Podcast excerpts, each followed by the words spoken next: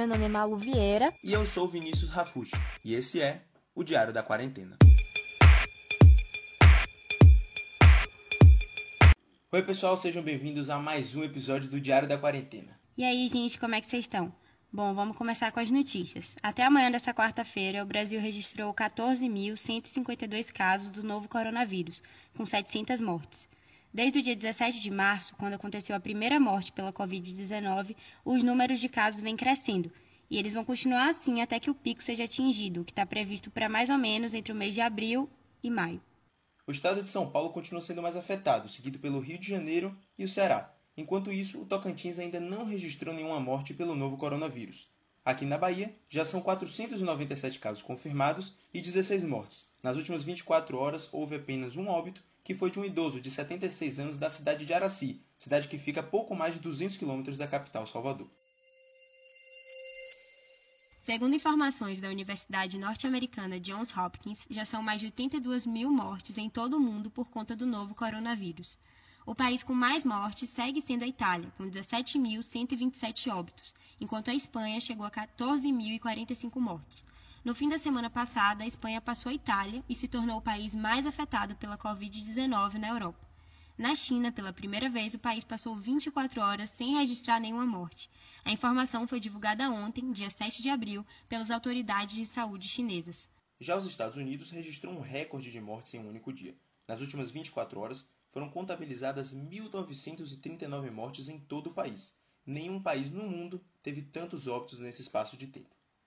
As atualizações da Universidade Johns Hopkins mostram que são mais de 12.800 mortes, o que representa um quarto de todas as vítimas de Covid-19 no mundo. O estado de Nova York, que tem uma população de quase 20 milhões de pessoas, é o estado mais afetado e contabiliza 5.500 mortes em 140 mil casos registrados. O presidente Donald Trump atribuiu o alto número de casos ao fato dos Estados Unidos também estarem aplicando muitos testes na população. Até agora, já são quase 2 milhões de pessoas testadas para o novo coronavírus. Uma festa de aniversário em São Paulo gerou contaminação pelo novo coronavírus. No dia 13 de março, Vera Lúcia Pereira decidiu comemorar o seu aniversário de 59 anos junto com sua família, na cidade de Itapecerica da Serra, na Grande São Paulo. Foram cerca de 28 convidados, todos eles eram parentes da aniversariante. Alguns dias depois da festa, os convidados começaram a apresentar sintomas como diarreia, febre, tosse e dificuldade para respirar. 14 convidados, ou seja, metade dos convidados da festa, foram contaminados pelo vírus e, infelizmente, três irmãos faleceram por conta das complicações causadas pela Covid-19. Vale ressaltar que quando a festa aconteceu, o estado de São Paulo ainda não tinha decretado a quarentena, que foi iniciada apenas duas semanas depois, no dia 24 de março. Mas esse é um bom exemplo para a gente perceber que isolamento não é bobagem e que as reuniões de família também podem contribuir para a transmissão do vírus. Ou seja, se alguém vai fazer aniversário, assim como eu, faça pelo Skype converse com todo mundo online, sem contato, que essa é a melhor opção. Uma reportagem publicada pela BBC nesta quarta-feira, dia 8 de abril, traz um questionamento importante. Por que será que o coronavírus está matando mais homens do que as mulheres?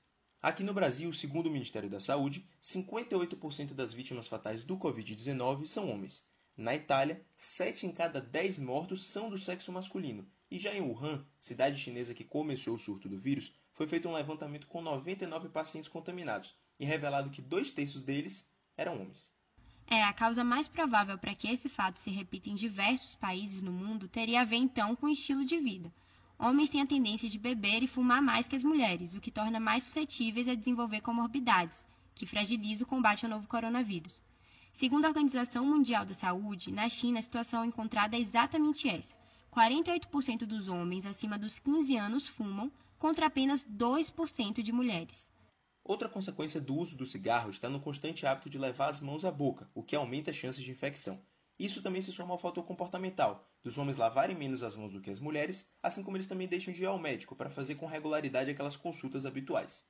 Mas ultrapassando as fronteiras da China, outros países também apresentam grandes diferenças nas taxas de infecção e mortalidade entre homens e mulheres, o que aponta uma segunda possibilidade, as mulheres têm sistemas imunológicos mais fortes. Philip Golder, professor de imunologia da Universidade de Oxford, no Reino Unido, disse em entrevista à BBC que estudos mostram, no geral, que as respostas dos organismos das mulheres são mais agressivas que dos homens. A revista científica Human Genomics aponta que o cromossomo X apresenta uma quantidade maior de genomas relacionados à imunidade. E como a gente aprendeu na escola, as mulheres são XX, enquanto os homens são XY. Por isso, a resposta acontece de forma mais rápida com elas. Em situações de outras epidemias como a SARS em 2003 e a MERS em 2012, um estudo em camundongos mostrou que o hormônio sexual feminino o estrogênio também serviu como uma barreira de proteção às infecções. É, ainda falam que mulher é o sexo frágil, né? E agora chegou a hora mais esperada do nosso podcast, a hora mais esperada da nossa semana, que é o momento da receita. E hoje é uma receita muito simples que dá para todo mundo fazer em casa com as coisas que você já tem, então nem precisa sair no mercado para comprar. Confere aí que vale muito a pena. Amigos, a vovozinha hoje vai dar uma receita de cirquilho cujo nome é careca de arcebispo. Vamos aos ingredientes: 250 gramas de farinha de trigo, 150 gramas de açúcar refinado, 200 gramas de manteiga, duas gemas, uma pitada de baunilha ou uma colherinha de café da essência de baunilha e uma pitadinha de sal. Como fazer? Misture os ingredientes sem a farinha. Depois, vá colocando a farinha aos poucos e misturando com os dedos até a massa ficar firme, mas não dura. Então, faça bolinhas na mão, ponha um furinho no alto da bola e acrescente aí um pedacinho de goiabada. Arrume a assadeira sem precisar untar e leve ao forno moderado. De vez em quando olhe para ver quando ele vai ficando corado, observe se já está bem assadinho. Depois tire da assadeira, passe no açúcar cristal e está pronto. Bom apetite! Então, eu não conhecia esse nome, mas eu tenho certeza que é muito gostoso, principalmente para tomar com um cafezinho quentinho assim. Hum, perfeito. E aí, você já cancelou alguém hoje? Você não sabia que dá para cancelar uma pessoa? Bom, mesmo assim, eu aposto que você já cancelou alguém pelo menos uma vez na sua vida. A cultura do cancelamento se baseia no seguinte: alguém comete um ato que um grupo não concorda e por isso esse grupo simplesmente deleta essa pessoa. O cancelamento normalmente está associado a figuras públicas, pessoas com uma certa notoriedade, e ele costuma acontecer nas redes sociais. Esse ato de deletar é demonstrado com follow, boicotes à música, à empresa ou ao restaurante da pessoa cancelada. Bom, agora que você já sabe, diz aí, quantas pessoas você já cancelou só nessa semana? E esse tema ainda ganhou mais repercussão com essa edição do Big Brother Brasil, que está sendo um recorde de audiência, principalmente por conta da quarentena. Se você entrar nas redes sociais, com certeza vai ver alguma coisa do reality que é o mais queridinho do Brasil. Acontece que nesse BBB, toda hora alguém é cancelado. Os participantes passam de adorados a odiados, de fadas sensatas a insuportáveis ou de divertidos a mau caráter. E isso acontece todo dia, como um looping eterno de adoração e cancelamento. Mas será que todo mundo precisa mesmo ser cancelado? Bom, aí depende dos seus princípios. A cultura do cancelamento tem como base a perfeição, uma coisa inalcançável.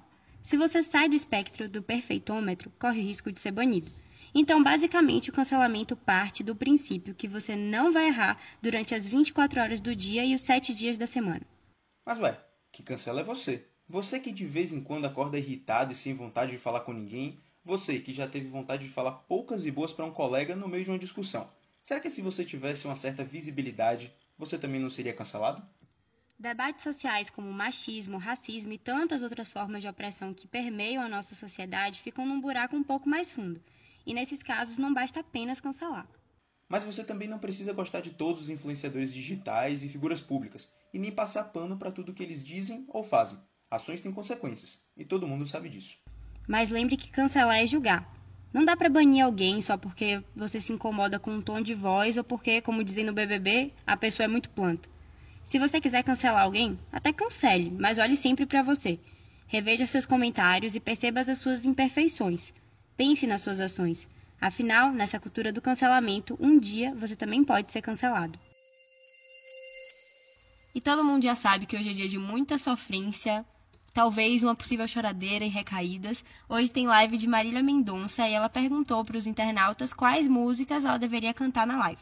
É, ela utilizou a hashtag Marília Toca em Casa para poder convidar as pessoas a darem sugestões para montar esse setlist mais próximo do que os fãs gostam, aquilo que tem mais sofrência, aquilo que os fãs vão se emocionar muito mais. A live acontece hoje, dia 8, no YouTube, às 8 da noite. Então, se você não sofreu o suficiente com Jorge Matheus, vai sofrer com Marília Mendonça porque está imperdível. É isso, pessoal. Esse foi nosso episódio de hoje, dia 8 de abril, do nosso Diário da Quarentena. Espero que vocês tenham gostado e até uma próxima. Tchau, tchau, gente. Até sexta-feira com mais um Diário da Quarentena.